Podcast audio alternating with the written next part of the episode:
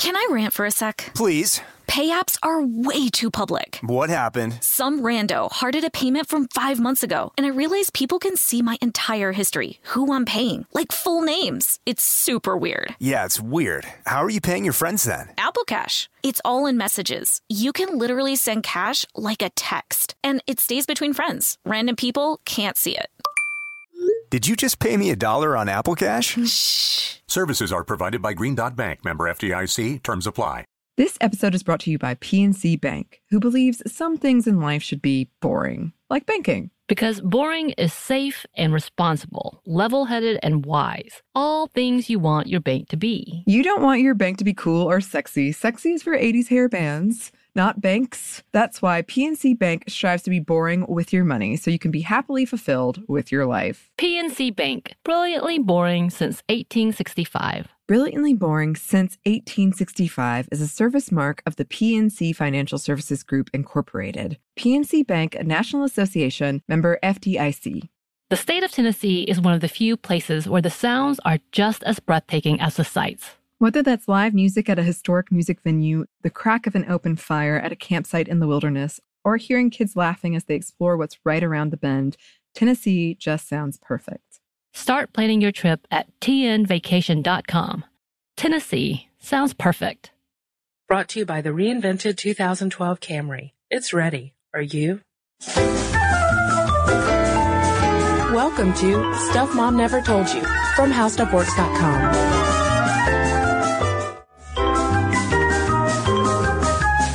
welcome to the podcast. This is Molly. And I'm Kristen. Kristen, we are doing a two-part series on female superheroes, which has been a long requested topic.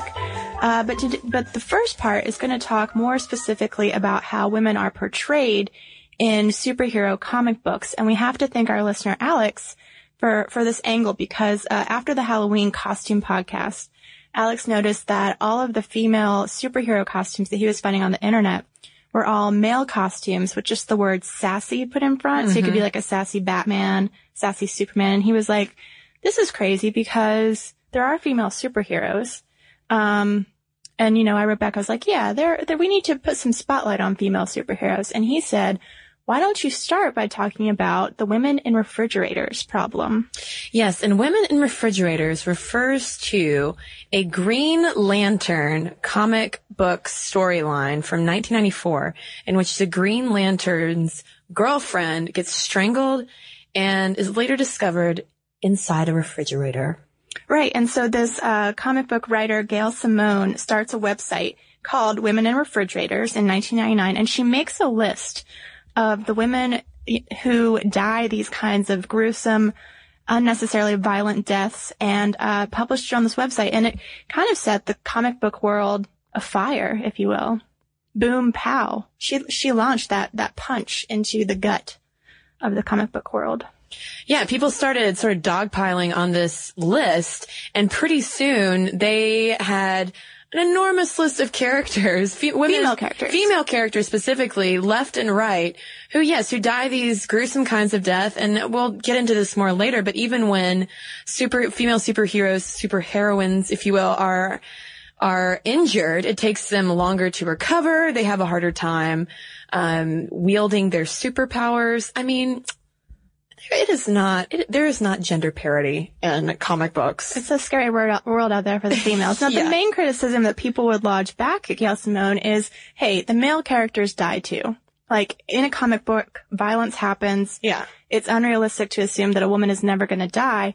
And Gail Simone said, no, I realize that. I mean, death happens in comic books, but when you look at the way that the men die versus the way that the fem- the women die, it's, it's again, it's not equal. You know, a male hero when he dies gets to go down fighting. He has, you know, this really long fight scene where it looks like he's going to prevail.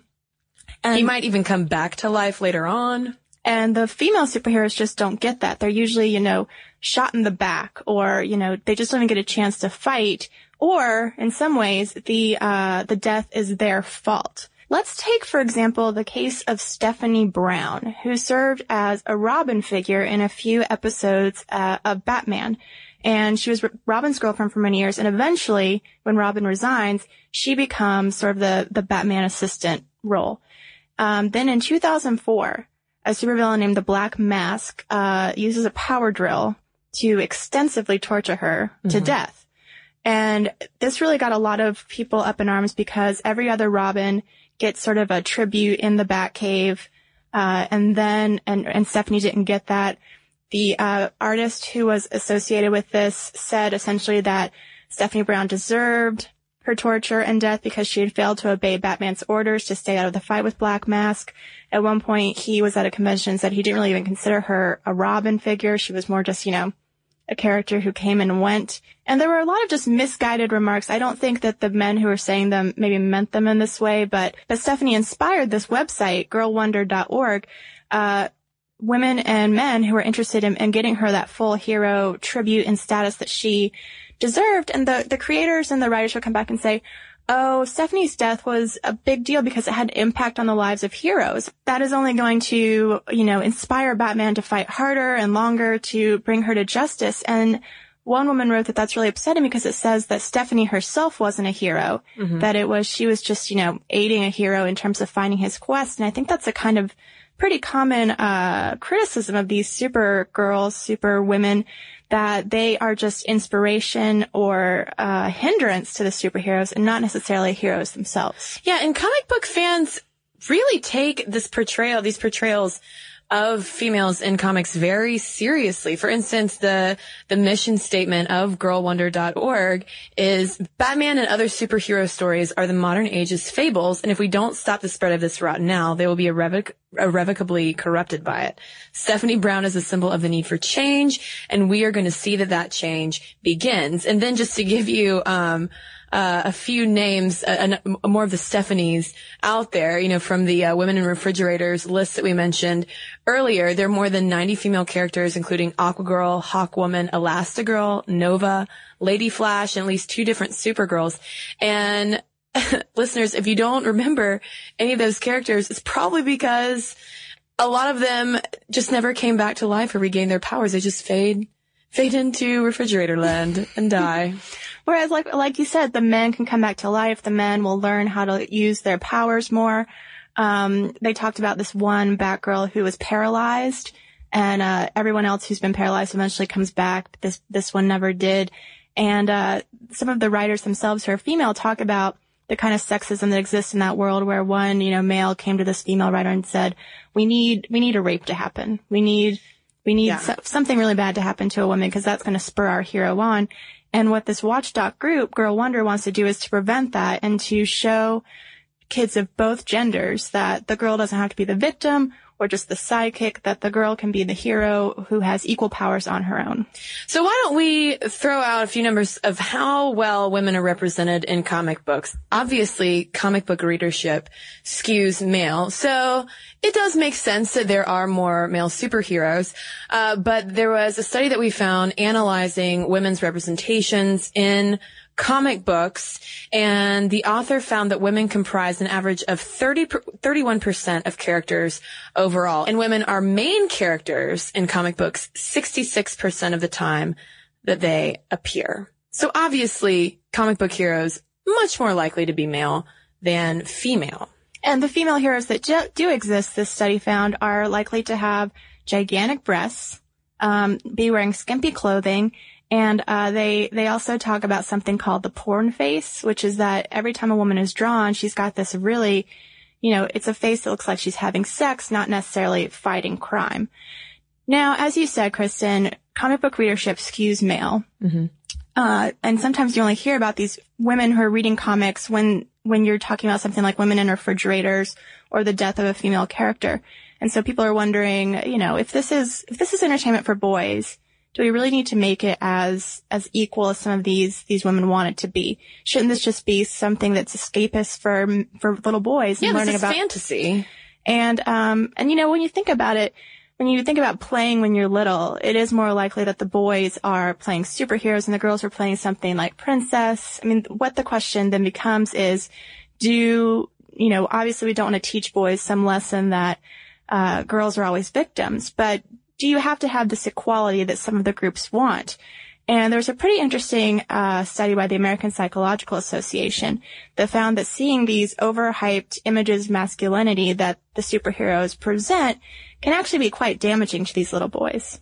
And the psychologists indeed found that boys do seem better adjusted when they resist those macho images that are presented in comic books and other types of popular media specifically aimed at that demographic. And they found that when those boys could resist being tough and emotionally unavailable and detached from their friends as they age into adolescence, they reported more um, psycholo- b- better psychological health than the other ones. Right, and those characteristics, you know, detached from friends, aloof, it's it's like Batman. Mm-hmm. And so they're saying that the only images of masculinity that these little boys are presented with are these very um, aloof masculinities that show women as victims. Going back to the study that evaluated the different women's portrayals in comic books, you know, the women are often shown as not having real jobs, or if they have Mhm. jobs, they're in pink collar jobs, or they're not in full control of their powers. They need someone to teach them how to use their powers. Whereas uh, the male superheroes usually come to the world fully formed, ready to beat up bad guys, and if they experience any conflict with it, that's you know, it's a side plot. It's not the main plot.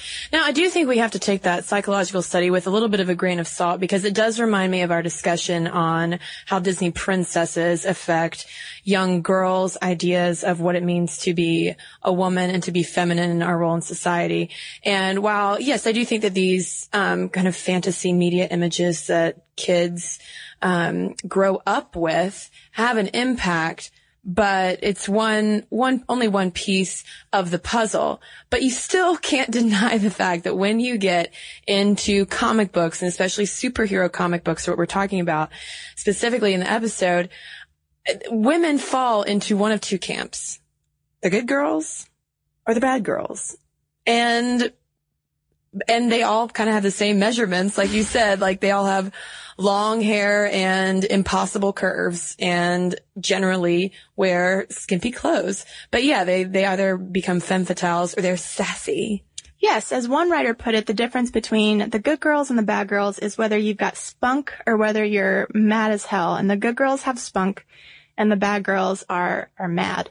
And good girl art goes back to World War II. At the same time, you've got a lot of pinup, uh, traditional photos like that, lots of cheesecake photos. And the good girls are very much in that model. They're adventure, adventuresses, they're heroines, sidekicks, or girls who just naturally fall into and escape from trouble. So some examples of some old school good girl superheroes include Sheena, Queen of the Jungle, Senorita Rio, Queen of Spies, Flamingo the Gypsy Gal, Flying Jenny and Sky Girl, and then Mysta of the Moon and Phantom Lady and Lady Luck. So as you can tell, I mean, they're, they're kind of these kitschy little heroes. Mhm. But we don't see those anymore. There, this, uh, this article we found that's comparing good girl art to bad girl art talks about how now, uh, starting in the 90s, we have bad girl art, which is girls who, you know, are, they're still in the superhero role as those good girl superheroes that Kristen named are, but they tend to wear less clothes, more sexually provocative clothes, and have, like I said, more of an attitude. They're more from the dark side. Yeah, and their dark side generally comes from a history of abuse. So again, you know, it's hard to find a woman in these comics who hasn't been beaten up, killed violently, or uh, just drawn with nothing on, or you know, who, who serves as a hindrance for the superheroes. So that's sort of the argument of the first part of the podcast is if you're reading a comic book, just any comic book at all with a superhero in it, what are you going to see when you look at these women? You're going to see victims. And uh, in the next part of the podcast, we're going to talk about what women have taken on that hero role and how they've done it. And we're going to talk about one very important comic book hero who we have not mentioned at all in part one, but who has very interesting history. And that is, surprise, Wonder Woman. So the first episode, like we said, is to get you grounded in this, this women as victims, uh, role that the Women in Refrigerators site kind of proclaimed in which some comic book writers have come back and said, you know, this changed the way I wrote comics. I'm looking for better ways to fit women into comic books. And I think in the next uh, episode, we'll take a look at how well that's worked out. So in the meantime, why don't we read a couple of emails from listeners?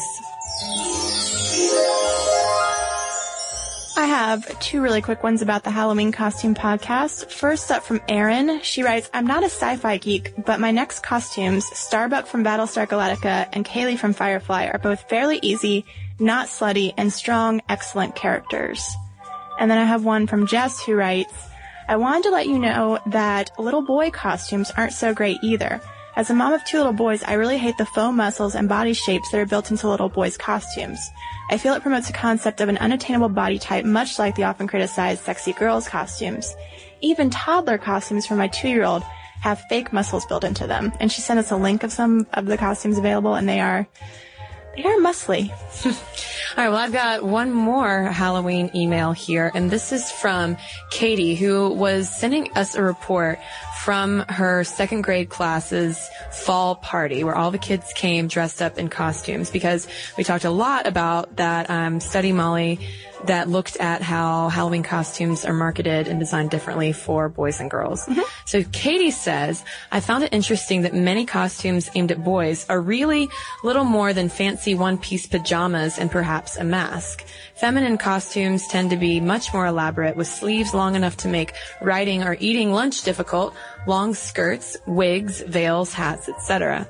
The parents of my students were careful to counter anything revealing in their daughters' costumes with pants and shirts underneath, a necessity as it's getting cold here.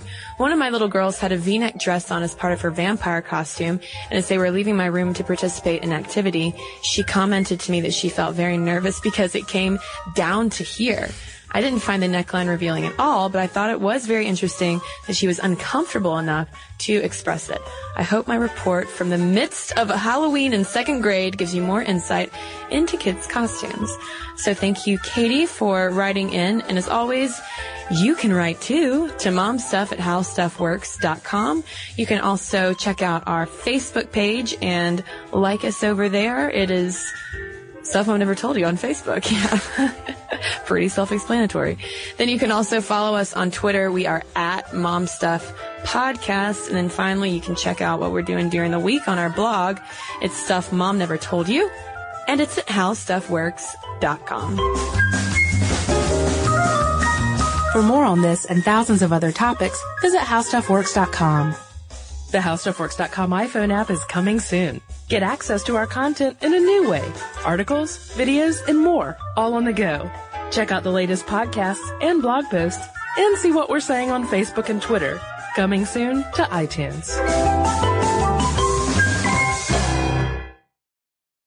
Brought to you by the reinvented 2012 Camry. It's ready. Are you?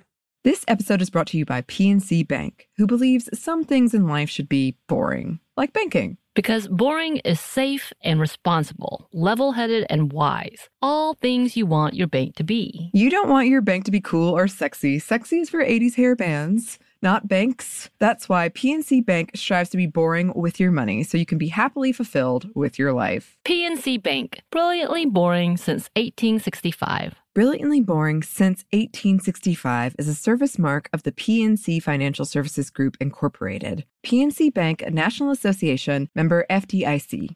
The state of Tennessee is one of the few places where the sounds are just as breathtaking as the sights. Whether that's live music at a historic music venue, the crack of an open fire at a campsite in the wilderness, or hearing kids laughing as they explore what's right around the bend, Tennessee just sounds perfect. Start planning your trip at tnvacation.com. Tennessee sounds perfect. With every CBD product claiming to do something different, it's nearly impossible to decide what's best for you. Lazarus Naturals pioneered the farm to front door model of transparency where they handle each step of the production process to ensure quality, potency, and consistency. Scannable labels allow you to see the test results of your hemp batch so you can be confident in the safety and quality. Visit LazarusNaturals.com today. Lazarus Naturals, committed to improving your life as well as the world around you. Not available in Idaho, Iowa, or South Dakota.